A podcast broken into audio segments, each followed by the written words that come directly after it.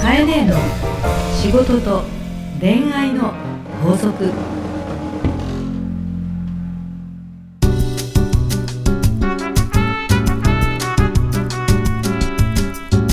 番組ナビゲーターのナグーですカエネーの仕事と恋愛の法則始まりましたそれではカエネー今週もよろしくお願いします、はい、よろしくお願いいたします。いやカエネーうん、どんどん秋も深まるよ。いやあの深まる前にですね、はい僕カエネーに渡すものがあったんですけどえちょ何っと渡すの忘れちゃってたんでちょっと待ってくださいね、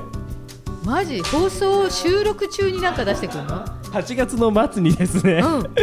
新潟にちょっと家族旅行行きまして、笹餅団子。ええいちご湯沢あの、まあへ、ーおばあちゃんちなんですけどねへーおばあちゃんちが、まあ、おばあちゃんが90歳になるということでへーちょっとみんなで集まって泣くのところそうですそうです、でみんなで集まってへーお食事をしまして、はいはいまあ、その時のおい土い産の、をね私に。いやもちろんですよすごい。新潟限定きないやこ笹餅団子。 それを開けてみようかなこう 今今渡すっていうね すごい、でも、なんかあの米俵みたいな入れ物に入ってるよ。まあ新潟ねをちょっとこう、俵風にしてあって俵風のねこう、笹団子って、はいあのなんだっけ、笹の色した。饅頭っていうか団子だよね。そうですね新潟なんだ。新潟なんですよい越や後ごめ湯ん沢なんでね。すよ先週新潟行ってたけど、何も買ってこなかった。 いやいいですいいです。お帰りは常にいろんなとこ行ってますから。ね、この前もなどこだっけな青森に行ってちょっと面白いの見つけたのが はい。ななな何見つけたんですか青森でね青森で。紅茶とかによくあるアップルティーじゃなくてりんごの皮だけで作ったりんご茶っていうのがあ っリンゴ茶。て美味しかったあ本当ですか。あ出ましたよ出ましたよ。ああすごいなんかきな粉いっぱいきな粉いでっぱいあでこれちょっと皿がいるなあ後でいただきじゃあます後で。はい、ありがとうございちまょっとすきな粉にこうう、ん、団子がまぶしてあるみたいなね。えー、美味しそうですうんいただきますでまあこれをですね、うんまあお土産としてまあはい来たわけですけど、はいまああれですよう。んまあいろいろまあ新潟でもですね、まあ珍味というか。まあ、熊カレーとかほう熊の肉とかほう鹿とかおうイノシシとおかう要はおばあちゃんちの,、うんあのこう親族の方で結構漁師がいてなるほどなるほど飼ってくるんですよ、はい、ジビエってやつですねジビエとかはいやっぱりねそういうものをね、んなかなか普段食べられないじゃないですか、うんまあ、そういうこう珍味を食べられたっていうのが、まあ、こう夏の思い出になってるわけですけどなるほどはいまあでも私も島根県の人間だから、えまあ、ちっちゃい時はよく冷蔵庫を開けたら、イノシシとか えいましたよマジですかあ本当ですか、キジと かキジいましたよあすごい、うん僕キジは食べたことないな、ね子供心だからよ、はい今一つそれが性格がよく覚えてないけど、ええいましたいましたあそうですか、うん、どんな味がするんですか生地鶏肉さばくわけですよねだけどまあ実家のね、はい田田舎の人がやるんだと思うので、はい母がするんじゃなくて、はい人が持ってくるんだったんだと思うんだけど、ありましたよあそううですか、ん、でもイノシシは嫌いじゃない私ちょあっと硬い感じもするーけそどうですよね、うん美味しいですよま。あだけどね改めて、ねそういう漁師とか話を聞そくと、こうやっぱ命をうん、いただいてるんだなっおてーいうのをねそれまあ家族でなんか感イじノつつシシ鍋したりとかしたの？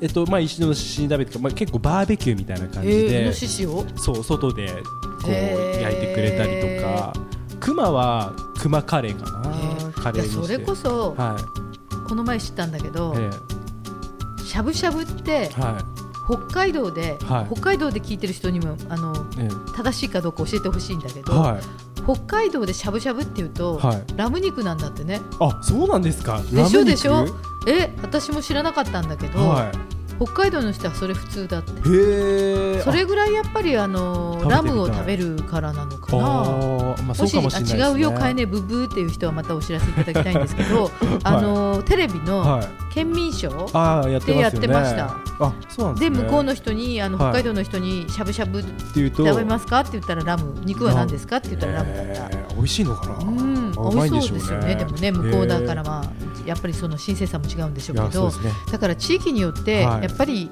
あの食生活って違うよね。そこうんな小さな日本。そうですね。まあ秋まのあそう味覚ということで。こんなにネットがあってもね、はいはい地方に行ったらはい全然違う食生活があったりするのよ、 まあそれ発見するのがね、そうまた楽しいのかもしれないですね。じゃあこの秋はどっか出かけてはいいろんな味を楽しみたいなとよろしくお願いします、はい私は出張だらけの秋でございますまた今月もあちこち行きます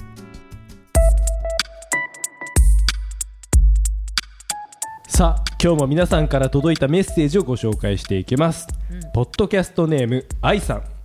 愛さんはいラブの愛って書いてあるはいそうですはあ素敵ねかえねなぐこんにちはこんにちは今絶賛婚活中の女子ですはーいと言いたいところですが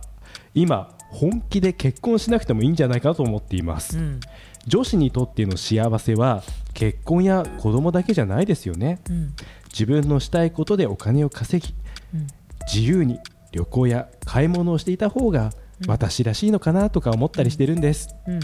こんな生き方百戦錬磨の海年さんはどう思いま すか何の百戦錬磨か知何りの ません百戦錬磨だかでも言いたいことは分かりますねまあ何でもねまあ、どう思いますかと言っても自分がそう思ってるっていうんだから、んまあ、その選択はありだと思うんですけれども、まあそうですよね、うんまあだけど海年ね、うんいろいろそういうマーケティングとか、うんやね、うんやっぱ専門にお仕事されてますけど、はい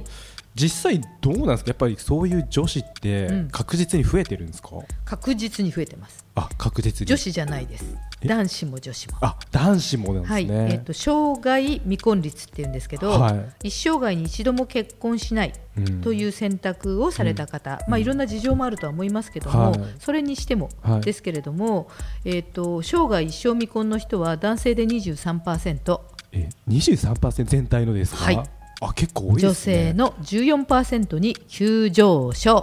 過去最高を更新し続けていますえ本当ですかじゃあ衝撃でしょ今23%って言ったってことは4人に1人四人に一人ってことですよねはい、が男性は一生涯未婚です、それなんか理由って何なんですかね、はいねえなんかそこがね、うんよくわからないんですけどまあいろんなことが重なってると思う、うんあの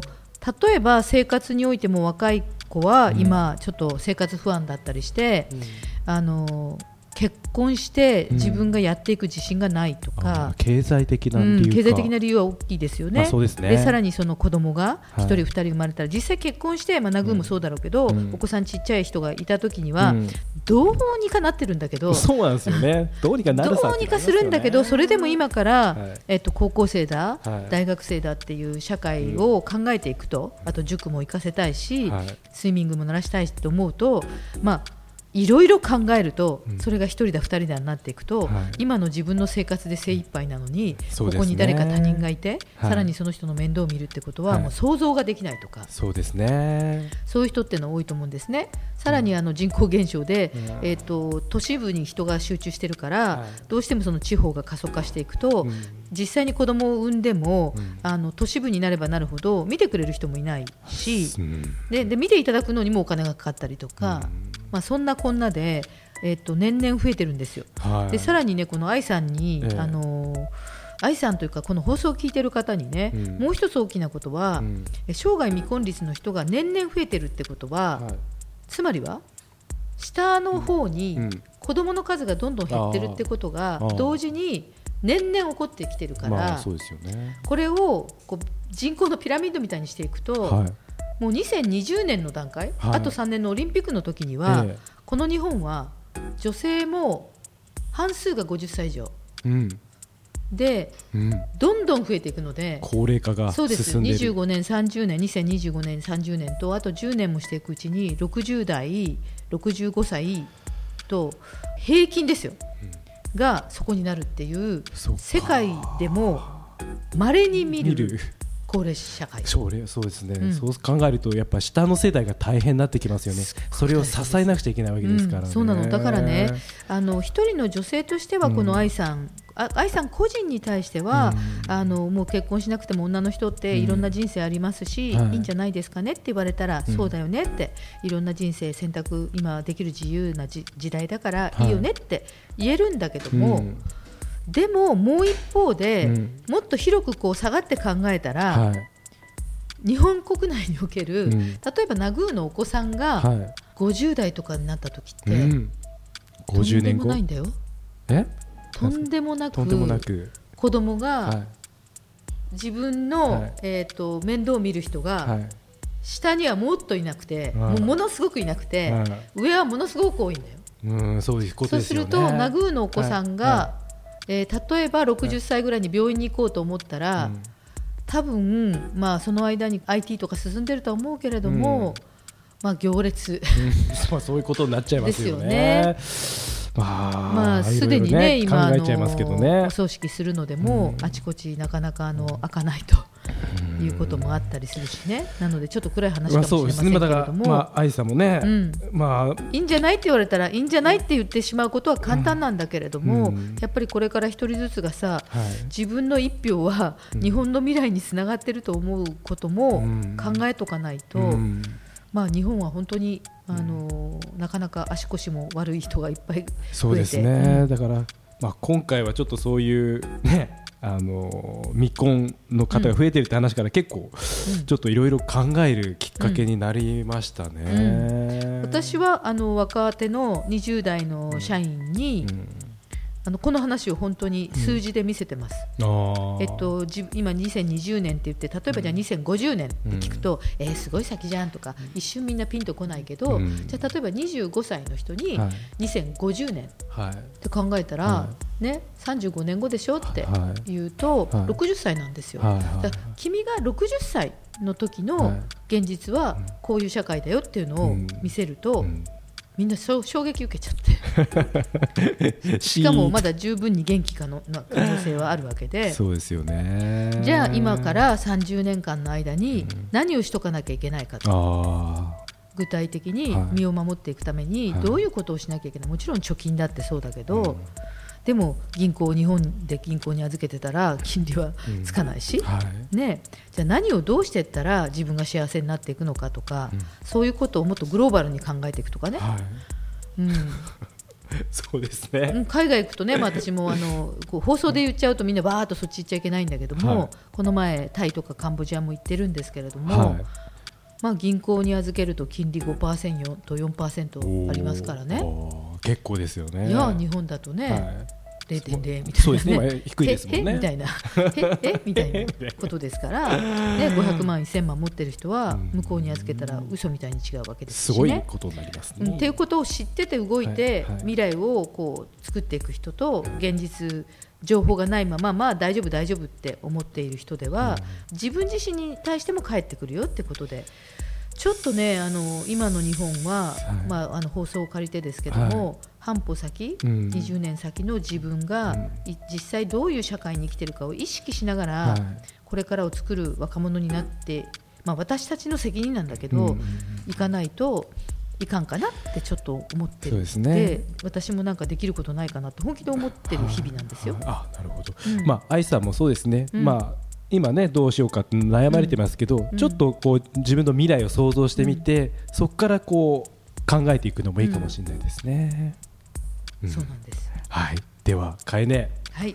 今週の法則をよろしくお願いしますはい、今週の法則は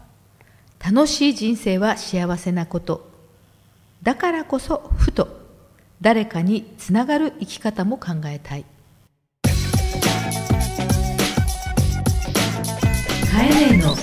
仕事と恋愛の法則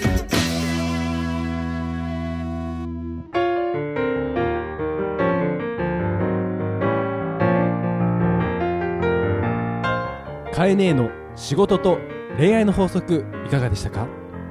皆様からカエネ宛ての悩み相談どしどしお待ちしておりますすべてのお便りは番組 Facebook からお送りください日野佳恵子ポッドキャストで検索してみてくださいねそれではまた